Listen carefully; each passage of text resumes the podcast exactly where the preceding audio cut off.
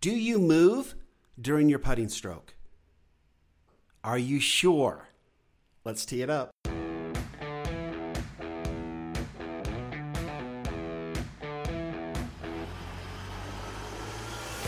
Welcome to Data Access Golf, your home for rapid golf improvement.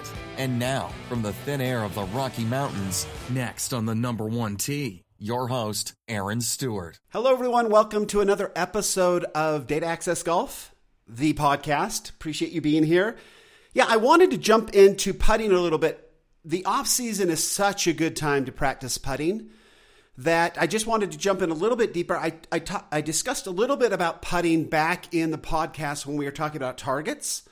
So I'm going to not really set up how we line up a putt necessarily, but it's a there's a problem that's going on in the amateur ranks with putting that is far more difficult to diagnose than most can appreciate.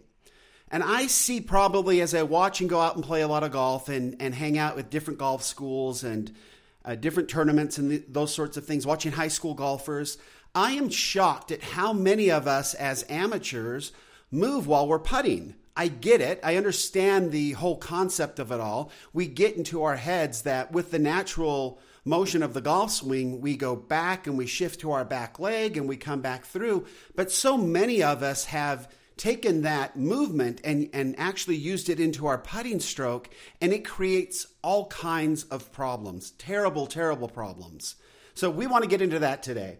Okay, so we want to work in, in the wintertime, we want to work on our putting stroke. It's a great time to work on our putting stroke.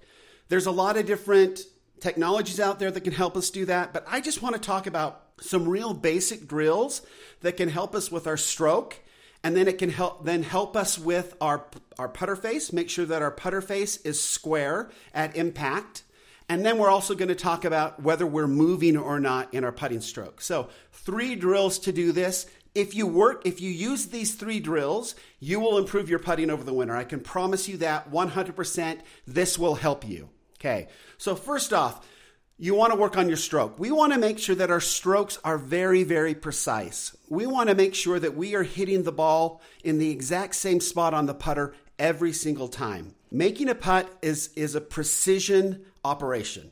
We've got to make sure that we are operating with precision. So, to do this, there's a lot of tools out there, and I know that Dave Pelz has this really cool kind of putting tutor, I think it's called. It's a little black sort of plate that looks like kind of an arrow. It's got a line pointed on it. It's got four indentations. You take out and maybe it's eight indentations. I can't remember now. You take out these ball bearings and you stick them in the holes, and it kind of helps you with your stroke. If you watch uh, when they warm up, you'll see Phil Mickelson using it sometimes to work on his putting stroke. This is essentially the poor man's version of that. So, to work on your stroke, there's a very easy way to do it. So first off, take your putter and, and put it down on the ground. Grab two golf balls and on on the toe and the heel end of your putter, just to put two golf balls down there and just put them just a little less than maybe a quarter of the ball on either side. And then do two more balls so you have six of six of them, probably about two inches apart on either side. And then just work on your putting stroke.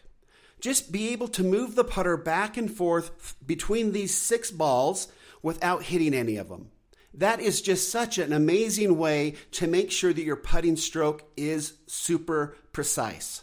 And you'll develop some feels when you're doing this on what that feels like to you, okay? And just continue to work on it work on it. The more you work and do this drill, the more you will understand which feels are real and stick with you day after day after day, and which feels are completely fake and change from day to day to day. And as soon as we start to distinguish between the real feels and the fake feels, then we're going to get better. Then we can trust certain things and, and then we'll know that we, we just don't pay attention to other feels. Okay, so we've talked about that before. Next, we're going to try to set this up via a podcast. I'm going to try to paint a mental picture here. So stick with me. Hopefully, we can do this.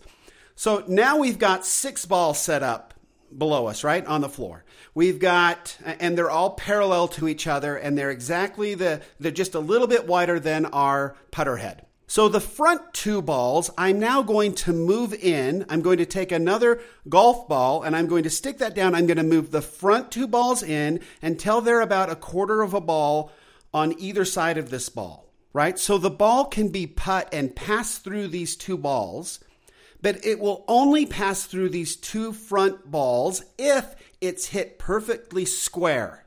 I will leave the back four balls in place and then I'll make putts this way, right?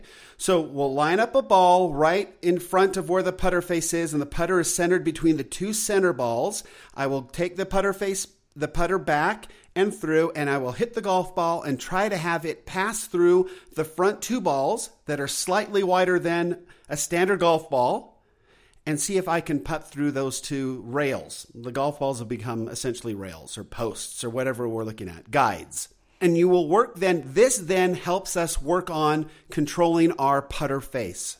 So we've worked on our stroke to make sure that it's precise. Now we're working on our putter face to make sure it's dead square when it gets to impact so we can hit the golf ball and send it on the exact line we're looking, which in this drill means that it will pass through the two golf balls in the front without touching on either side of them. Okay, and hopefully you have a flat floor to do this. Hopefully that explains that well enough two balls that form a square, and then two balls up ahead that are just are slightly wider than a, than a golf ball. Does that make sense? Hopefully that works. Okay. I when I get set up to do these sorts of drills, I try to do 50 and 50, and then this last drill I'll do about 20 times. Okay, so you go 50 and 50. That will work on your stroke. That will work on your club on your putter face to make sure that it's dead square. And again, really pay attention to what you are feeling day to day. Pick up on the real feels and pick up on the fake feels.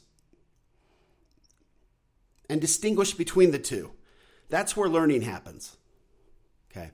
All right, finally, and this is the part that I was talking about in, in the intro. I, am shocked at how many of us, including myself, move during the putting stroke. It's it makes sense because we move during the full golf swing. But it's amazing to me as I go out and watch how often this happens. It's amazing to me how it creeps back into my putting stroke time and time and time again. I have to be looking for this all, all the time. And so I've, I've created a method in which I can determine if I'm moving or not. Because for me, it's very hard to pick up on. It's not like I'm moving a ton, but even if we're moving just a half an inch, we've essentially turned that stationary golf ball into a moving target. And anytime we're trying to be precise with a moving target, we've got problems. So do this. As you're standing over, and you don't have to do this if you want to, you can using the poor man's putting stroke, you know, set up with the golf balls or not. But this is a very good way to figure out if you're moving in your golf swing or not and to work on it. So as you're standing over the putt and you get all set up and you're ready to go, just the last thing you do before you take the putter head back is take a peripheral snapshot of everything that you can see. I start at the top left of my peripheral vision and I will just kind of walk all the way around till I get back up to the top left. And I will have this mental picture of everything that I can see in my peripheral vision as I'm looking down at the ball. And then that's all that I pay attention to when I make the stroke. And I see if anything moves. Now, if I am dead still, that picture won't change. It stays exactly the same. But more often than not, two things happen for me, and I think that this is what happens to most people. You will see that the picture shifts a little to the right or, or, or back if you're left handed. You will just see that the picture shifts back. Okay. Now, if the picture shifts back and in, okay, we've got a problem because we're moving back and in. If it shifts, if it shifts back and up, now we know that we're moving back and up. But we will be able to successfully understand which way we're moving in our putting stroke and if we are moving in our putting stroke. Now, how often does this creep into your game? Way more often than you think it would. I have to check this to see if I'm moving in the putting stroke. When I'm out playing, I, I know right now that if I stood up and started messing with it, I haven't practiced my putting this week. If I stood up and looked at it, I'm probably moving a little bit. But it happens to all of us. and it will creep its way back in. So when we're out playing golf this summer, when things in spring and summer and things start to warm up, make sure before you go out, I will check it every single time before I go out and play on the putting green, just to make sure that I'm not moving.